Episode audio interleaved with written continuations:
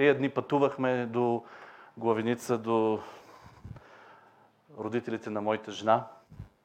И се изкарахме няколко дена заедно. Бяхме благословени в общението ни едни с други, но да ви кажа и бях благословен от два часа, които прекарахме с едни хора, които просто чух, че имат нужда от молитва. И отидох да ги насърча.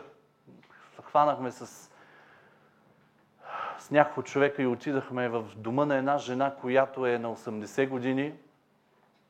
Всяка неделя ви гледа, гледа, всичко, гледа всяко събрание, заедно с нас е, с още няколко човека се събират и гледат събранията ни. А, като чух, се зарадвах. Но да ви кажа друго, друго нещо още повече ме зарадва. Между другото, в четвъртък те, те благословиха, благословиха църквата ни с а, една сума, така че а, от всичките там, които се бяха събрали, ще вземем пица в четвъртък на домашната група и ще се почерпим от тяхно име. А, но ние ще им върнем това, че те искат да ни почерпят и да благословят дома ни, духовния ни дом с молитви.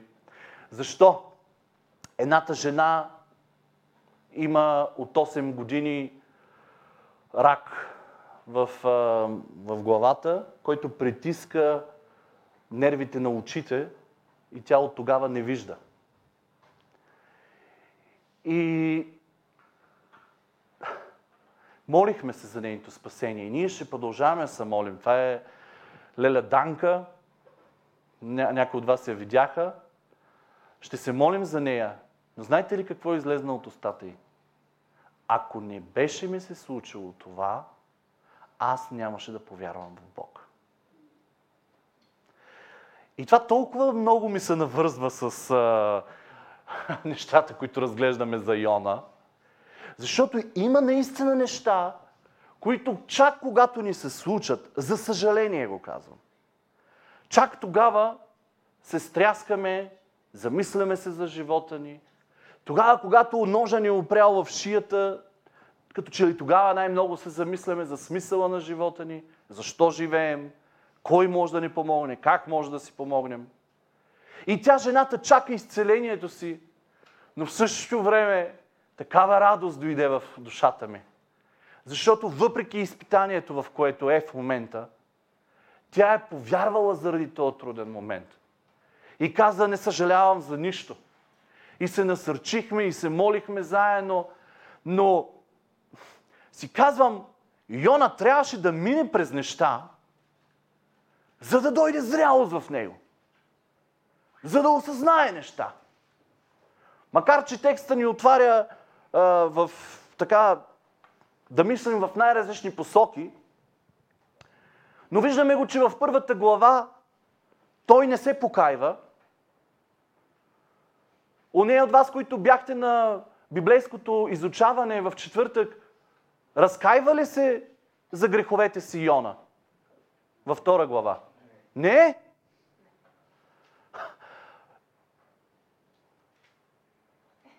Можем ли да се поставим на мястото на Йона? Дали понякога и ние не се пънем, както той се пънеше в собствените си пътища. Макар, че знаеше какво трябва да направи. Божието Слово ехтеше в ушите му и колкото и да бягаше от земята, в която му беше говорил, в пълна противоположна посока на, от място, на което трябваше да отиде. Този глас продължаваше да работи в него. И не само гласът му, но и присъствието на този глас го следваше навсякъде, където отиде. И аз искам да продължим с втора глава, да я прочетем цялата. Научихте ли вече къде се намира Иона? Осия, Йоил, Амос, Авди, Йона. Втора глава. Нито искам да избързваме с историята, нито искаме да, искам да се бавим. Така че уния от вас, които сте пропуснали по някакъв начин това, което сме правили, наваксвайте. Втора глава. Тогава Йона се помоли на Господа своя Бог от вътрешността на рибата, като каза В скръпта си извиках към Господа и той ме послуша. На някой вече да му е познато тия думи. Давид. В скръпта си извиках към Господа и той ме послуша. От вътрешността на преизпълнята извиках и ти чу гласа ми. Защото ти ме хвърли в дълбочините. В сърцето на морето и потоци ме обиколиха. Всичките твои вълни и големи води преминаха над мен. И аз казах, отхвърлен съм от пред очите ти, но отново ще погледна към святия твой храм. Водите ме обкръжиха дори до душата, бездната ме обгърна, морският бурен се обви около главата ми. Слязох до дъното на планините, земните лостове ме затвориха завинаги. Но пак ти, Господи, Боже мой, си избавил живота ми от рова. Като чезнаше в мене душата ми, спомних си за Господа и молитвата ми влезе при Тебе в святия Ти храм. Онези, които уповават на лъжливи суети, изоставят милостта, спазвана за тях. Но аз ще принеса жертва с хвалебен глас. Ще отдам това, което съм обрекал. Спасението е от Господа. И Господ заповяда на рибата и тя избълва Йона от суща. Пасажът, който разглеждаме, представлява молитва, песен, която излиза от сърцето на Йона. В корема на рибата. Не знам друга молитва, която да се е случила в корема на риба.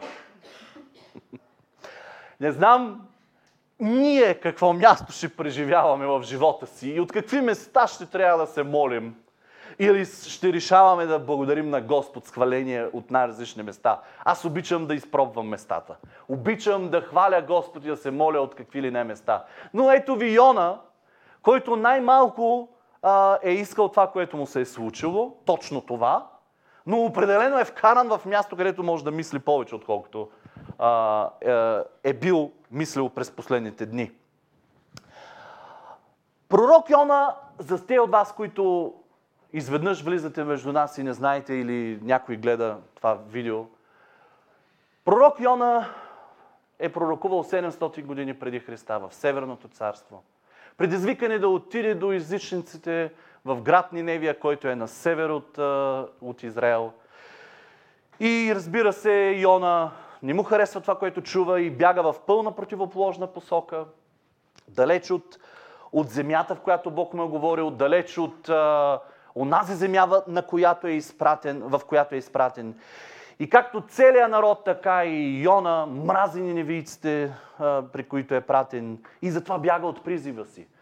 Но в своето бягство преживява различни перипетии и там някъде се, идваме до нашия пасаж, който в едни от тия перипетии Йона попада в корема на рибата, в която стои три дни и три нощи.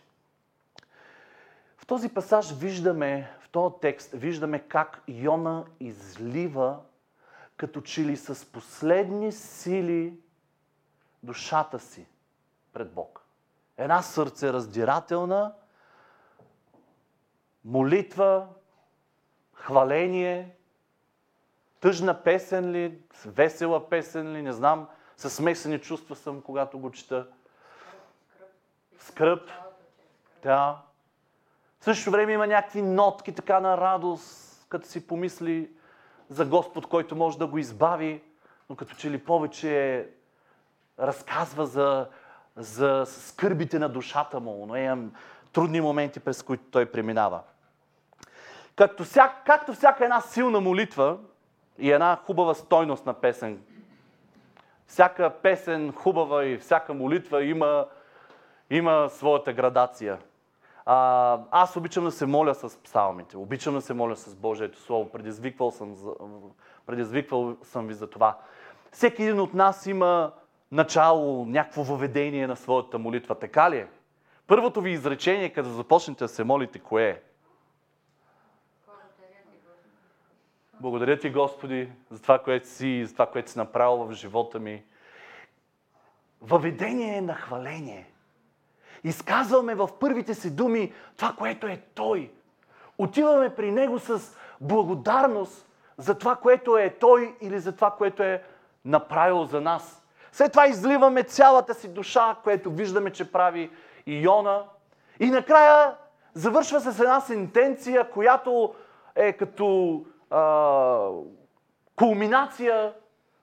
Осъзнава, че единствено Господ може да го спаси от това, в което е в момента. В своята си молитва той изговаря страшно много текстове от, от псалмите. Чухме ги преди хвалението и след хвалението. 42, 54 псалом, 69, 120, 139. И те са много, много, много. Самият Давид много често повтаря изключително свои фрази от различни а, молитви и песни. Така че Йона използва тези, тези песни. Като Божий човек Йона доста добре е запознат с тия песни, които се пеят в храма, които, с които хората се молят, изговарят ги в храма. Той е доста добре запознат. Той е запознат с живота на Йов. Той е запознат с всички от тези стари писания, които са съществували вече. Петокнижието. Той е Божий човек. Божият човек знае Божието Слово и го използва в дадения момент. И ние го виждаме това. Главната идея на драматичната молитва е спасението е от Господа. Виждаме, че главната идея на първата глава, коя беше? Спомняте ли си? Извикай към Господ, за да се спасиш. Главната идея тук е спасението е от Господа. Каква ще е главната идея на третата глава и на четвъртата глава, ще видим. Каква всъщност е главната идея на цялата книга, накрая ще го видим. И това. Но специфично тук, Йона ни набляга, когато разказва своята история, че спасението е от Господа. Всичко се върти около това изречение. Независимо колко си бягал от Бог. Независимо колко си объркан. Колко си а, в разкаяна молитва или закоравяло сърце. С вяра можеш да получиш милост. Стига да я поискаш. Стига да се замислиш, че не можеш да продължаваш да бягаш от Твоя Бог. Защото си говорихме миналия път.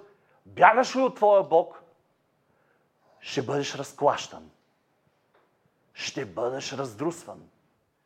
Бог ще изправя срещу тебе ветрове, ще извиква огромни същества около тебе, които в духовния свят да се извършват неща около живота ти. Трудности, които сам си ги предизвикал. Бури, в които сам си влезал поради своите решения да се отдалечиш, да бягаш от присъствието на Бог, от гласа на Бог, от Божиите хора. Интересно е как пророк Йона дава пример с живота си. Между другото, това е много интересно. Йона можеше да скрие тия свои тързания и преживявания с Бог. Той имаше гордост. Той беше доста силен такъв характер и странен. Можеше да запази тая скрита работа между него и Бог. Това бягство, това непослушание, това, това, това непокорство. Можеше да го скрие и никой да не разбере за него. Можеше. Можеше. Но явно той самия взима някакви уроци от цялата тази ситуация и започва да говори на съвременниците си, на Божия народ, като пише своята история. Защото в четвърто царе имаме само едно изречение, за което ни е обяснено, че е пророкувал Йона, няма нищо общо с Ниневия, онзи случай в четвърто царе. Което означава, че ние нямаше нищо да знаем за пророк Йона. Ако той самия не беше записал своята история и всичко това, което се случва, което ни е достатъчно, за да бъде пример някакъв в живота ни. Така че той сяда и пише своята история до своите съвременници, Божия народ, царе, пророци, ако щете. Иска да бъде чут. Какво е посланието, което иска да остави на своите си хора? Какво е посланието, което иска да остави и за християните по-късно, и за нас самите днес? Това, че колкото и да бягаме, колкото и да не разбираме сърцето на Бог, ние трябва да сме покорни и да извършим всичко това, което Той е говорил да направим в живота ни. Да бъдем покорни на Него.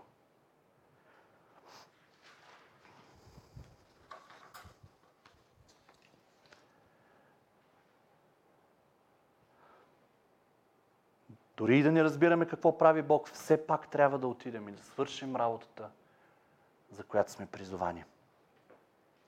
Молитвата на Йона, между другото, не знам дали се замислихте, но тя, тя не прилича на молитва призив за помощ. Тя е по-скоро като една благодарност. Божия човек благодари в трудното време. Ей, Божия човек е специално Йона, е така, мисля, че е един от тарикатите, които срещам в Библията, които доста добре знае как да докосне сърцето на Бог. Между другото, същината, същността на нашия Бог е, че Той е милостив, дълготърпелив и много обичащ. И Той се докосва от сърцето, от, от сърцето, от думите на човек, който изявява благодарност с устните си към Него. И Йона в трудното място, за мен почти умиращ, изговаря думи на благодарност към Неговия Бог. Тази молитва на благодарност прилича много на онази молитва на оне от вас, които ще се сетите, молитва на благодарност на Анна, която когато се роди Самуил и го отгледа, тя беше направила оброк, че ще го даде в Божия храм. И когато го отби, съвсем малък, тя го заведе в храма. И, и тогава изговаря песен в а, Първо царе, Първо царе, втора глава, от първи до 10 стих може да я прочетете. Тя толкова прилича тази молитва. Започва с същите думи. Просто голяма молитва на благодарност. Прилича ми на тая молитва.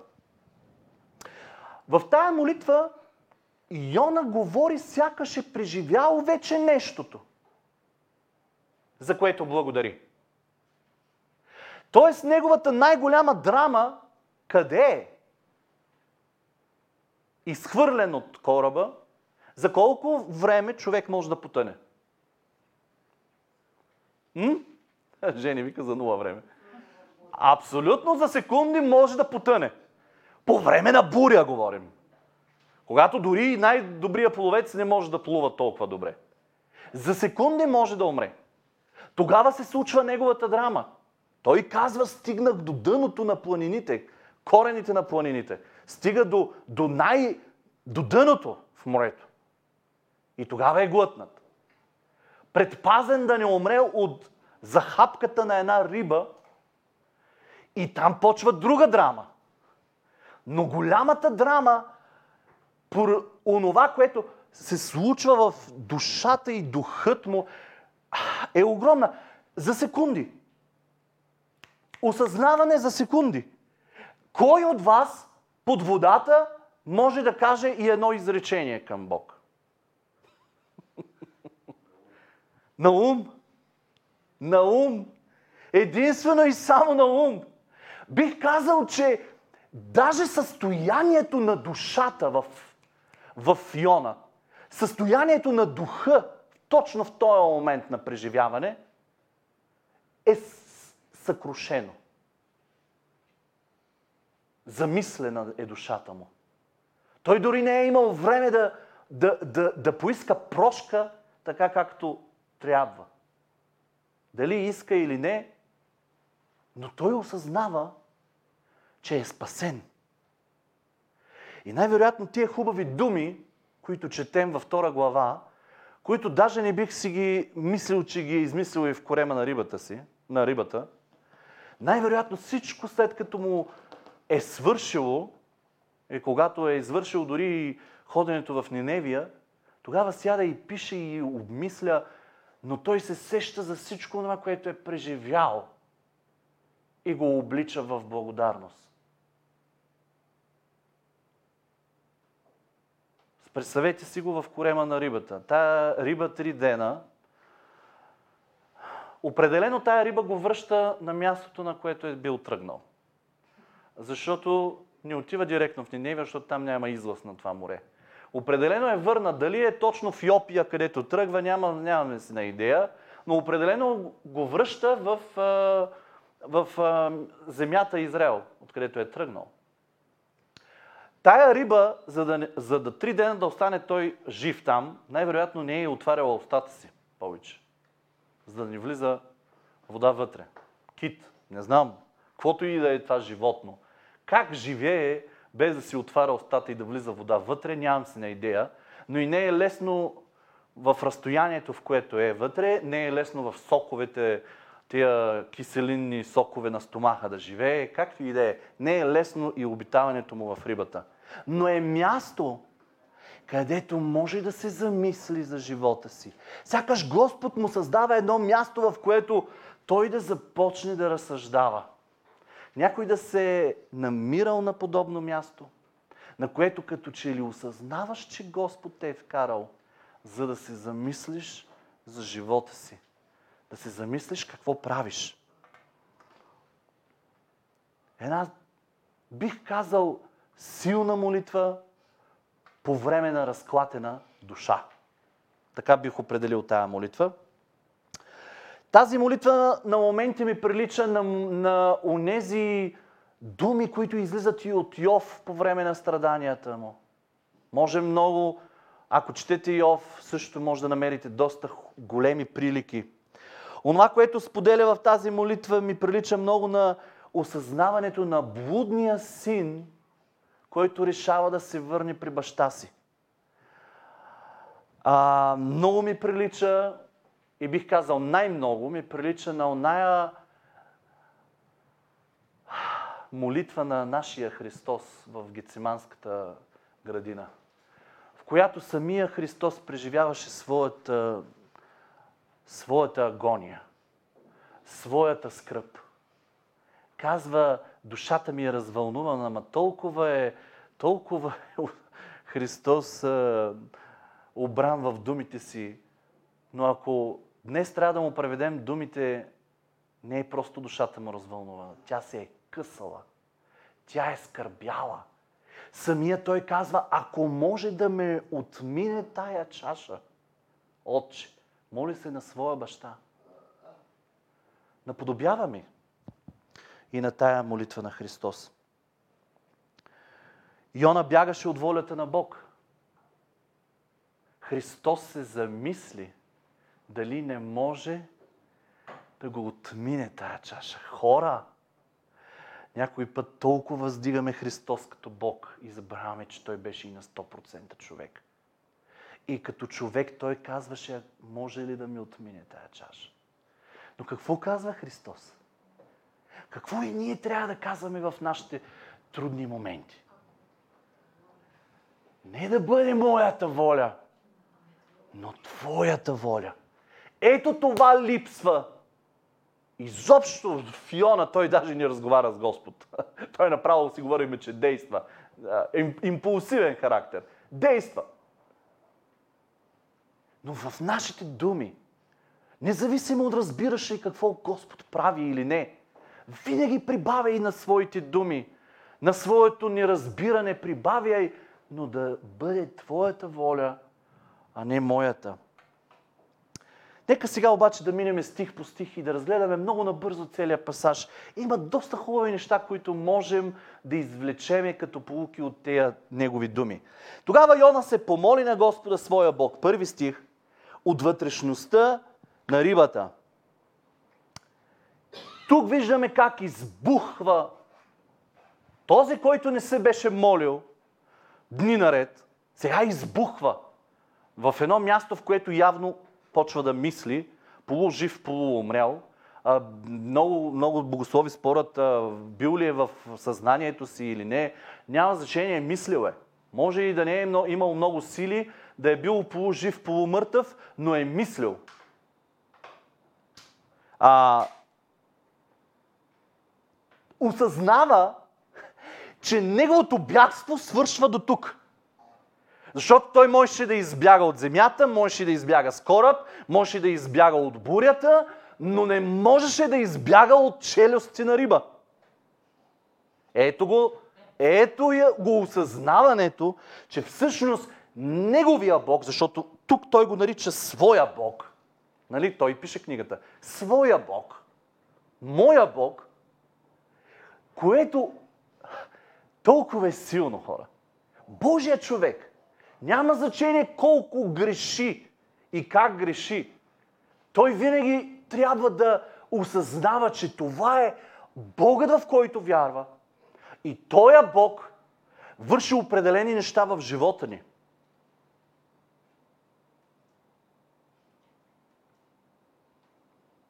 Своя Бог. Своя Бог, въпреки че е съгрешил, въпреки че си е навлякал гнева на, на този Бог, той продължава и на два пъти в тази молитва се обръща към него като моя Бог, Боже мой, което има сила. Моето дете, което и да е от да се обърне към мен и да ми каже, тате мой. Уф, казвам ви, ще се разтопа, тате мой, разкая, идва, разкая на идва и тате мой. Боже, как няма да се смеля над него? Над нея. дъщери, дъщери си имаме. Все още е неговия Бог. Това не се е променило. Това е откровение, което Божия човек държи силно в себе си. Защото сме си говорили, че в трудното време трябва да имаш силни убеждения, които не могат да бъдат разклатени. Бог е твоя Бог. И това не, не може да се промени. Няма значение колко си грешал. Е, то същия твоя Бог ще дойде и ще се занимава бая сериозно с тебе. Ще ти каже тежки думи, за да ти изобличи. Ще ти покаже огромна любов. И след това обаче с пълна сериозност ще ти погледне в очите и ще каже иди и не съгрешавай повече. Понякога губим или сериозността на Бог, или Неговата любов. А то е едновременно моя Бог. И това е непроменяемо.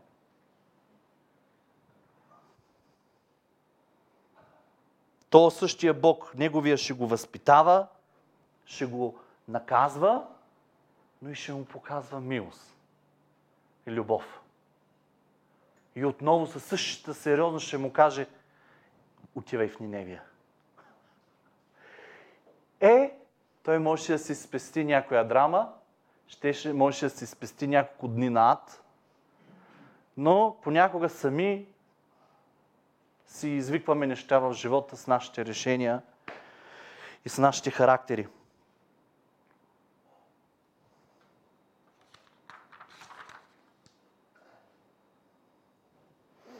От вътрешността на рибата се помоли.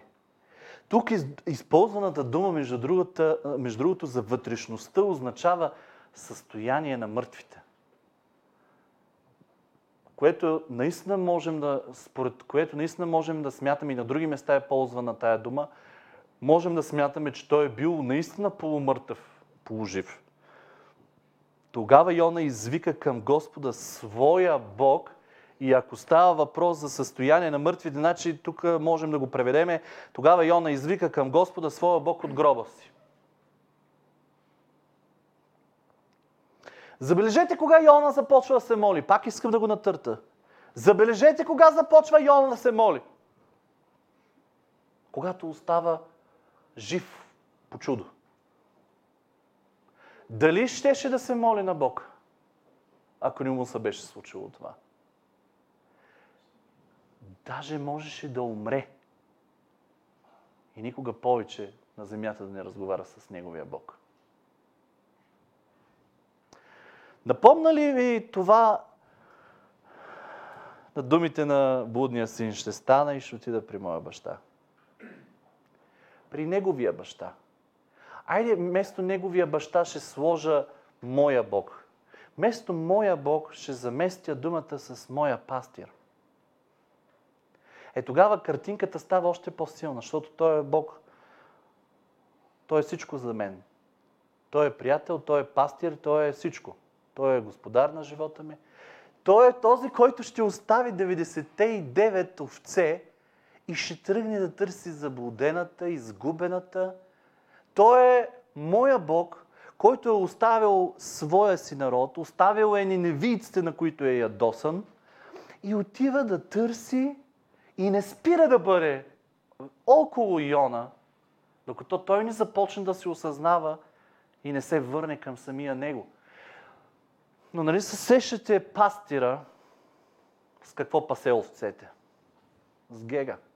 И тая гега има една извивка, която понякога като спъва овцата, е възможно да направи рана. И да го боли. Е, няма как да не те боли. Няма как да не го боли Йона.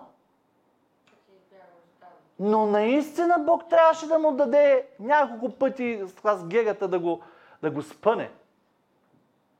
И после да го качи на раменете си, да и му излекува раните и пак да му каже, отиди в Ниневия. Хайде да си играем на характери, да видим кой е по-голям характер. Няма, няма някой, който може да, да застане и да играе с Господ на тази игра. Рано или късно трябва да извършиш това, за което си призован. Защото ако не, не го извършиш, ще го даде на друг. Йона ще, ще да, наистина можеш и да загуби живота си. Но пак по милост от Господ. Без разкаяние, хора. Без разкаянието на Божия човек, той беше спасен. Силно е. Оставя 99 овце. Тръгва да търси заблудената. Тая, която даже не иска да му говори.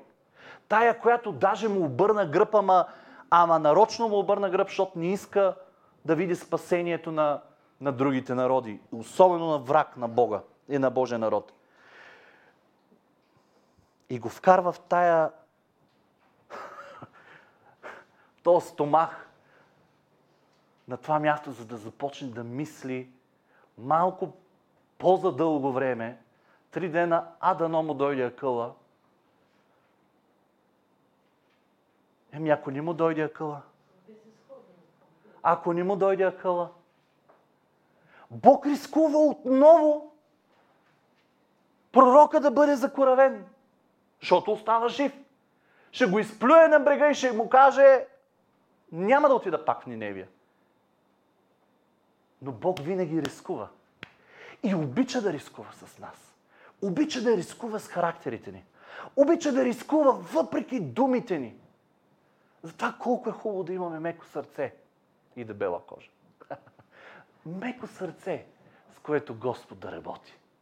Меко сърце, с което Господ да работи вътре. Святия Дух беше върху пророка.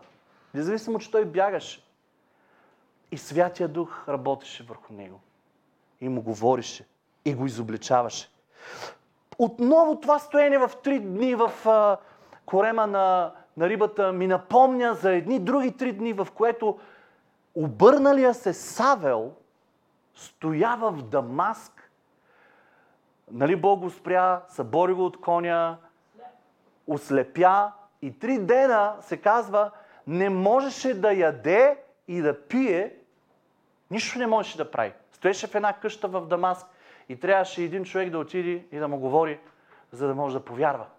Три дни сляп, гладен, жанен, ма да мисли. За всичко това, което му се случваше. Отново виждаме тия три дена. Отново виждаме едно място, в което Бог вкарва друг човек, за да може да мисли и да му дойдат мислите в главата. И Савел имаше нужда от тия три дена. И разбира се, Йона имаше нужда от тия три дни. С което искам да ви кажа, сякаш Господ каза с това влизане в корема, каза край на твоето бягство. И го предизвика да мисли. Не можем много лесно да избягаме от Бог. Колкото и да си мислим, че можем да избягаме от Бог, не е лесно да избягаш от Бог. Не си мисли, че можеш да избягаш толкова лесно от Бог. Ето ти пример за това. От кога не си се молил? От кога не си имал време с Бог? Бързай! Бързай отново! Ако искаш само му благодари, както започнахме. Както всъщност е молитвата на, на, на Йона. Само му благодари. Просто прекарай време с него, за да може сърцето ти да умекне отново и да бъде добра почва, в която той, Бог да, да, да, да, да даде добри семена. Втори стих. Скръпта си извиках към Господа и Той ме послуша. От вътрешността на преизподнята извиках и ти чу гласа ми. Отново цитат от 120 псалом и често използвана фраза на Давид. Хвалението винаги докосва сърцето на Бог. Винаги докосва сърцето. Хваление и поклонение, това докосва сърцето на нашия Бог. Много интересен текст има в Исаия 5 глава 13-14 стих. Затова моя народ е закаран в плен. Затова става по-лакома при изподнята и отваря безмерно устата си и в нея слизат те със славата и великолепието си. Като риба, която хваща. Отново. И всъщност корема на рибата се превръща на място, което е място на смърт, нали? В място, което не е смърт. Някой да се е намирал на такова място. Всичко около тебе говори за смърт. А, краси. А всъщност е място на живот. Място, в което да дойде осъзнаване и да дойде живот. Човешката скръп толкова лесно може да отвори врати на мината на писанието. Да започне в скръпта ни да излиза Божието Слово толкова силно. Ето ви случая. Едва ли Йона е имал прекрасни думи в устата си на покаяние, с които се обърне към Бог. Аз мисля, че много често, когато ние самите сме сгафили, освен сълзи, много често Бог не вижда и не чува нищо друго но скръпта ни ни обръща към Божието Слово. Времето на скръп е време на молитва. Времето на скръп води при Бог нези, които са го изоставили. Е, понякога, не винаги, да ме разберете правилно, но понякога скръпта ни в живота може да означава и това, че сме се отделили, отдалечили от нашия Бог. И Той ни връща чрез скръп, чрез отеснение към себе си. И викът му е чуд. Бягащия се завърна при изоставения. Гласът му е чуд. Стих 3. Защото ти ме хвърли в дълбочините, в сърцето на морето и потоци ме обиколиха. Всичките твои вълни и големи води преминаха над мен. Отново цитат. 42 псалом, 7 стих. Бездна призовава бездна шума на твоите водопади. Всички твои вълни и развълнувани води преминаха над мене. Само, че по свой начин. Защото ние, ако наизостяваме Божието Слово, в даден момент то ще излиза в нас, в духа ни и може да изпускаме някоя дума, може да обръщаме текста, но есенцията ще остава в нас, нали? Да, и всички, които казахте да, време е да наизостяваме Божието Слово стихче по стихче. Трябва да изостяваме. Словото да работи вътре в нас. Не знам дали си изпитва от това удоволствие, но и пробвай. Пробвай да научиш един стих от дарен псалом. И да видиш как ще се връща през целия ден и през следващите дни това слово вътре в тебе. И то ще става живот и ще го виждаш с очите си живота пред тебе. Ти ме хвърли. Твоите вълни ти ли ме хвърли или моряците ме хвърлиха? Ха, ха. Той осъзнаваше кой работеше в живота му през цялото това време. Ти ме хвърли, твоите вълни. Подобно е признанието и на Йов за Божията ръка в бедствията му. Подобно е признанието и на Давид в живота му, че той е допуснал неща в живота му. Пророк Михей също използва тая фраза. И ако се замислим, нямах достатъчно време, можеше и още примери да ви дам. Но важното е да осъзнаваме в живота си кой, в нашия живот, кой работи. И защо не се случват неща? Ти ме хвърли в дълбините. Стих 4. И аз рекох, отхвърлен съм от пред очите ти, но пак ще погледна наново към святия Твой храм. Отново фраза на Давид. Давид използва отсечен съм в, в пасажа, който излиза от сърцето му, думите, които излиза. Отсечен съм. А той използва още по-силна дума, като че ли поне за мен. Отхвърлен съм. Изхвърлен съм. Думата означава прогонване с насилие. Тежко е. Същата дума е използвана, когато Бог казва, че ще изхвърли езичниците пред Божия народ. Същата е думата, която е, Бог, която е използвана в Питокнижието, в Битие, когато Бог изхвърля Адам от а, райската градина. Отхвърлен, изхвърлен съм. Ето ги думите на Давид. И все пак ми остава едно нещо. Да се обърна към Твоя свят храм и да се помоля. Евреите имат а, а, традицията, когато се молят, да се обърна, обръщат в посока на Божия храм. Тук Йона няма как да знае на къде да се обърне, но той говори за духовния храм, това, което е в небето. Той се обръща към небето, към храма на Бог в небето. Не към това, което хора са създали с ръцете си на земята, но още по-силен, силни са думите му. Обръща се към оня храм, който не е ръкотворен, от ръце сътворен, а е самото обиталище на Бог. Натам поглежда към Твоя храм, свят храм. Използва го два пъти. В седми стих отново. Обръщам се към Твоя храм. Молитвата ми стигна в Твоя храм. Силно е да бъде използван на, силно е да бъде използван храма от човек, който или не е виждал храма, или живее в Северното царство, което там няма храм, както си говорихме. Силно е за сърцето на Бог някой да използва това в молитвата си.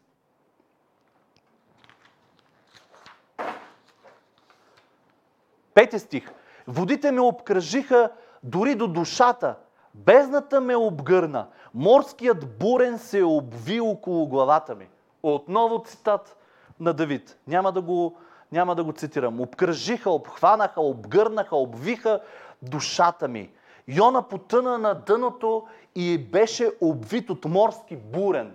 Тук думата е много интересна. Е сув, която така са наричали е, водораслите в Червено море които са изключително като вълна, дебели като вълна и са изключително опасни както за на дъното, така и е, а, морето е изхвърляло тия водорасли на сушата и за пловците също е било страшно да, да плуваш, защото може да, наистина да бъдеш задушен от тия водорасли.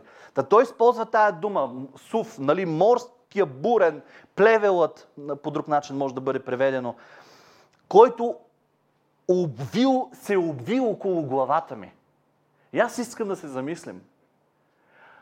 Има ли неща, които толкова могат да, ни, да се увият около главата ни? Ни такива плевели, които могат да задушат семената на Господ в живота ни? Има. Това е предизвикателство. Всеки ден да очистваме себе си от плевели, да очистваме себе си от такива бурени, които могат да задушават живота ни и да, да вземат живота ни. Стих 6. Слязох до дъното на планините. Земните лостове ме затвориха завинаги. Тук думата е, лостове е странна, но а, това е като решетки. земни решетки. Тоест, едно, земята се отваря за мен и, и след мене ме затваря в земни решетки. Тоест, даже и земята не иска да ме пуска. Аз съм тотална щета. С други думи на съвременен език. Но пак ти, Господи, Боже мой, отново се обръща с Боже мой, си избавил живота ми из рова. Седми стих. Като чезнеше в мене душата ми, спомних се за Господа и молитвата ми влезе при Тебе в святия ти храм. Разбира се, отново цитат на Давид. В трудният момент се сещаме толкова за Него. Когато душата ни изчезва, когато започваме да губиме самоличността си. Кои сме? Защо сме? Защо ми се случва това? Защо ми се случва това? Еми, случва ни се. И ако върнем лентата доста назад, ще разберем защо ни се случва. Но е време да оправим живота си. Да получим втори шанс, както Йона го получи с това, че е върнат на брега, от който тръгна да бяга. Молитвата ми влезе при Тебе. Толкова силно и толкова време мислих за това нещо. Молитвата ми влезе при Тебе. Тя не е излезнала просто от устата ми. Тя е влезнала в Неговото обиталище. Тя не просто е излезнала от мене в а, а, момент на трудност. Но молитвата ми влезе при Тебе. Това е убеждение, че пророка е чуд.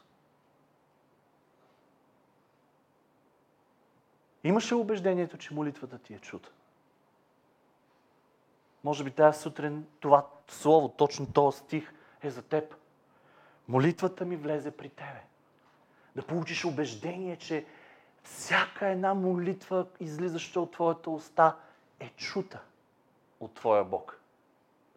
Както Неговата дума не излиза на празно, така и всяка твоя дума, излезнала от устата, не се е ударила в стената, но е отишла в присъствието на Бог.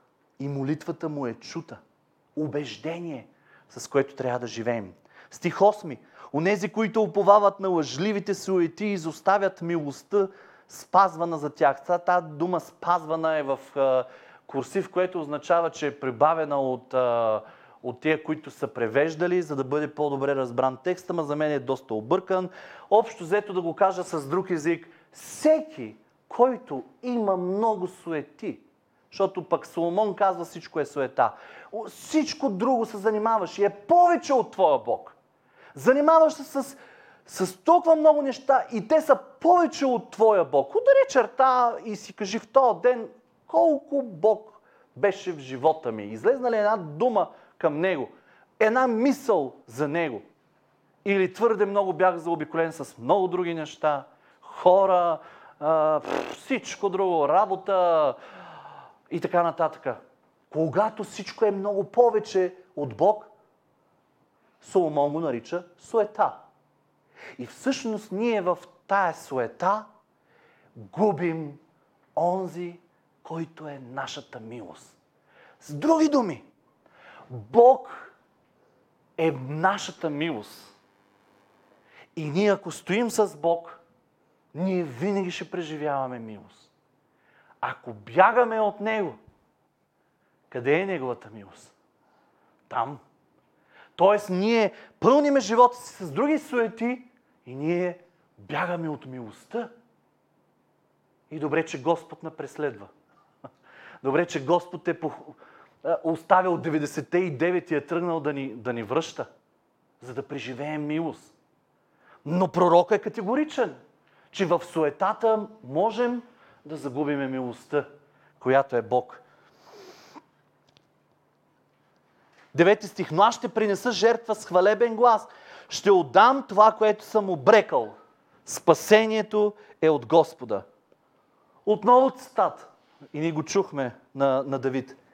И много пъти е използвал Давид в тая фраза в своите, в своите псалми. А тук говори за оброк. Помните ли в първа глава, моряците направиха оброк към Бог. Но, да, но Йона имаше вече оброк към своя Бог. Той просто трябваше да се възвърне и да го извърши. Така че той казва спасението от Господа, Но аз ще принеса жертва с хвален глас, ще отдам това, което съм обрекал. С други думи казва, ще отида в Ниневия. Съгласен, несъгласен, ще отида в Ниневия. А, похвали Господа, спаси ме, сега е време да отида да си свърша работата. Ма колко съм съгласен с Господ,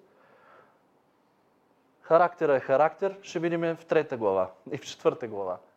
Но той изпълнява своя оброк към Господ. И идва това, тая кулминация в мислите му, че спасението е наистина от Господ. Защото той не го е заслужил, но е спасен. И като че ли очаква всеки момент, не виждат светлина заради рибата, но във всеки момент, като, като че ли очаква да бъде изхвърлен от рибата. Дали през тая дупка или през оная дупка, от някъде ще излезе и ще започне отново да живее. Очаква милост. Спасението е от Господа. И с тая молитва на, на благодарност, сякаш казва, спаси ме, ама не го казва. А констатира просто, че спасението е от Господ. И ето го пак милостивия Бог, който разполага с нашите думи. Добре, че разпознава и сърцата ни, за да може да си каже, абе, Йона си е Йона. Ама няма да се отърве от ръцете ми. Така че продължава да работи с него. И усилие след усилие от Божия страна го възвръща в земята, в която е тръгнал да бяга. И Господ заповяда на рибата и тя избълва Йона на сушата. Сякаш отново, втори разговор Господ провежда с рибата. Ей, ти! Първия път я глътни моят човек, че да, да се кротне. Сега му казва, сега върни го там, откъдето започна да бяга от мен. И тя отива и го изплюва там. Беше заповядано на вятъра да обърка плановете на Йона. Беше заповядано на вълните в морето да приемат Божия човек. На водораслите да го обгърнат. Беше заповядано една огромна риба да го приеме в корема си за три дни, но да не го унищожава. Е, ще допуска неща в живота ни, които няма да ни унищожават, но ще ни предизвикват. Ако ние самите бягаме от Бог. Но най- най-добре от всичко е да разговаряш сам с Бог, а не да разговаряш с външни намеси, природни условия, диви животни. Да бъдеш научен, е ще бъдеш научен. Въпросът е по трудния начин или по лесния начин. Как искаш да бъдеш научен? Един урок, практичен за нас. Как използваме времето си в трудност? Как използваме долината на мрачната сянка? В крайна сметка виждаме Божия човек се обръща в, тая, в това място на сянка и на смърт с благодарност към Бог. Аз бих отишъл по-напред. Пълна разкаяност, за да преживееш по-бързо белия ден, а не всичките страдания, които той преживя. Ако даже отидеш на място, в което нямаш думи, с които да се молиш поради греха ти, просто, просто си се натоварил от греха си. Обаче се разкаиваш. Моля те, използвай Божието Слово. Изговаряй Божието Слово дори тогава, когато нямаш думи поради греха ти, поради слабост. Използвай Божието Слово и се обърни към Твоя Бог. Ето това е, което направихме днес. Това е, което Йона направи според неговия характер. Но дайте да надскочим този характер. И слава на Бога, че Йона е живял преди нас. Имаме неговия пример днес. Дайте да бързаме да се разкаиваме в присъствието на Господ. Направили сме грешка? Не го прави повече. Няма смисъл. Амин.